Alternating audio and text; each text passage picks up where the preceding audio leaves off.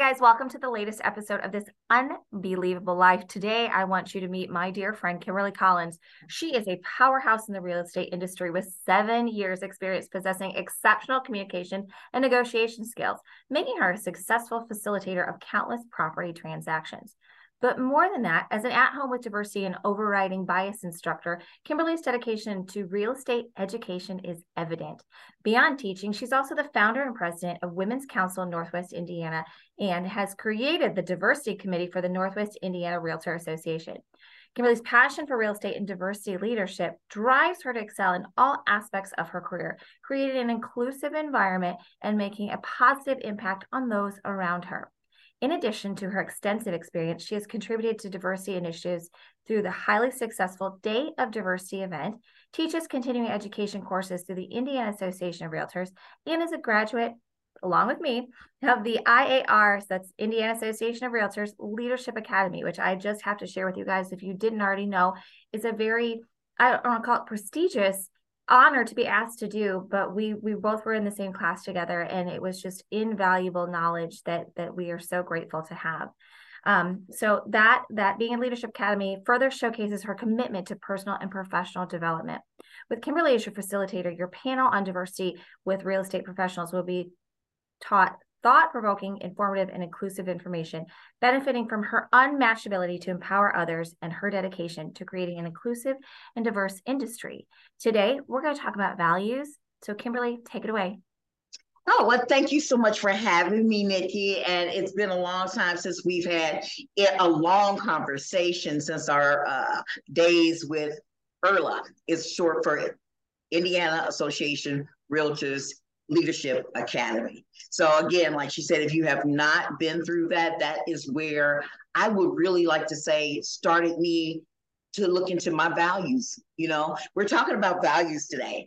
And the reason why I want to talk about values is because it's become evident that it is a necessary piece of being a realtor.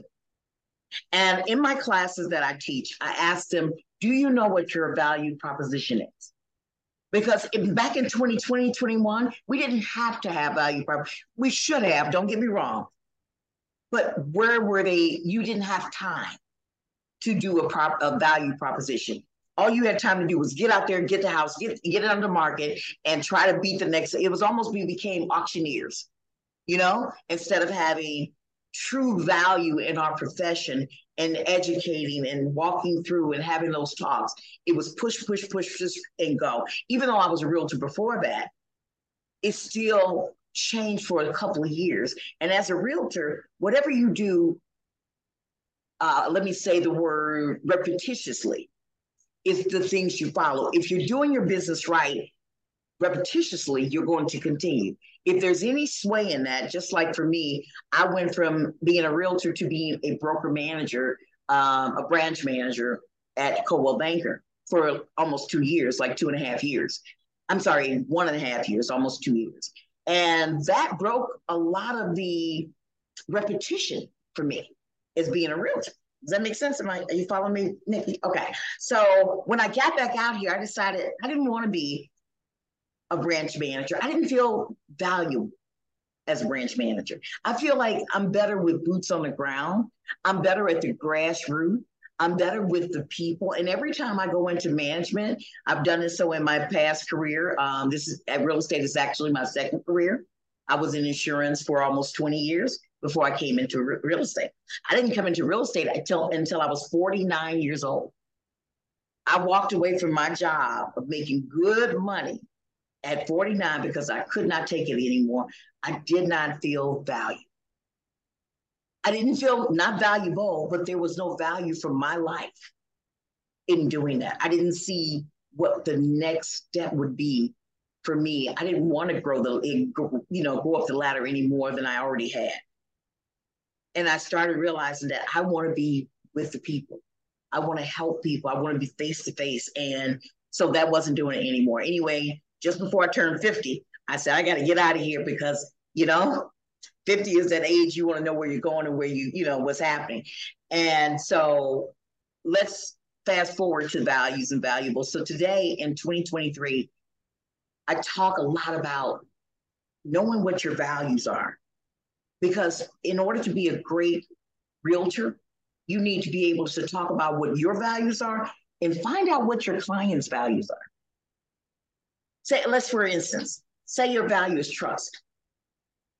Then I need to figure out how to build that trust with you because that's going to change everything between us.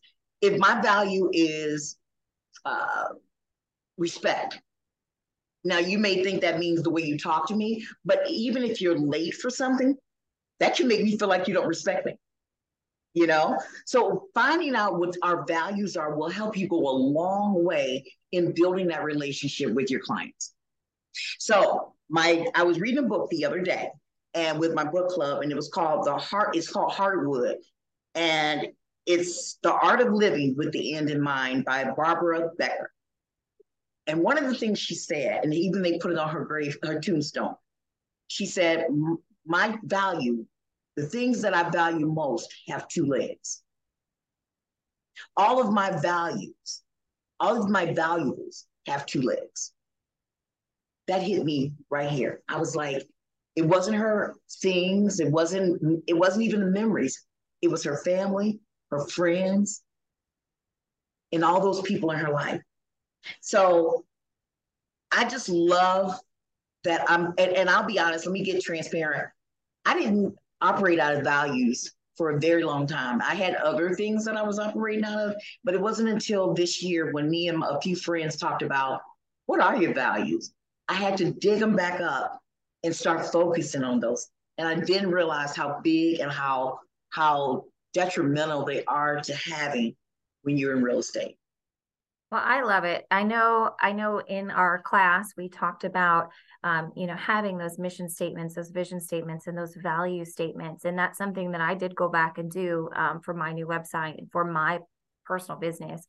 And I think they're extremely important because people want to know what we stand for. And then we want to make sure that we're meeting the expectations of our clients by, like you said, learning what their values are and, and working around those, those constraints.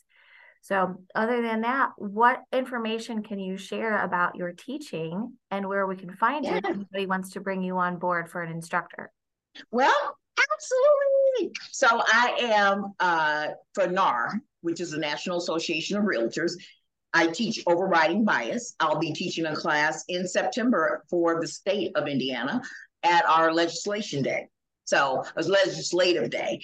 And we will be there on September 19th I also teach at home with diversity.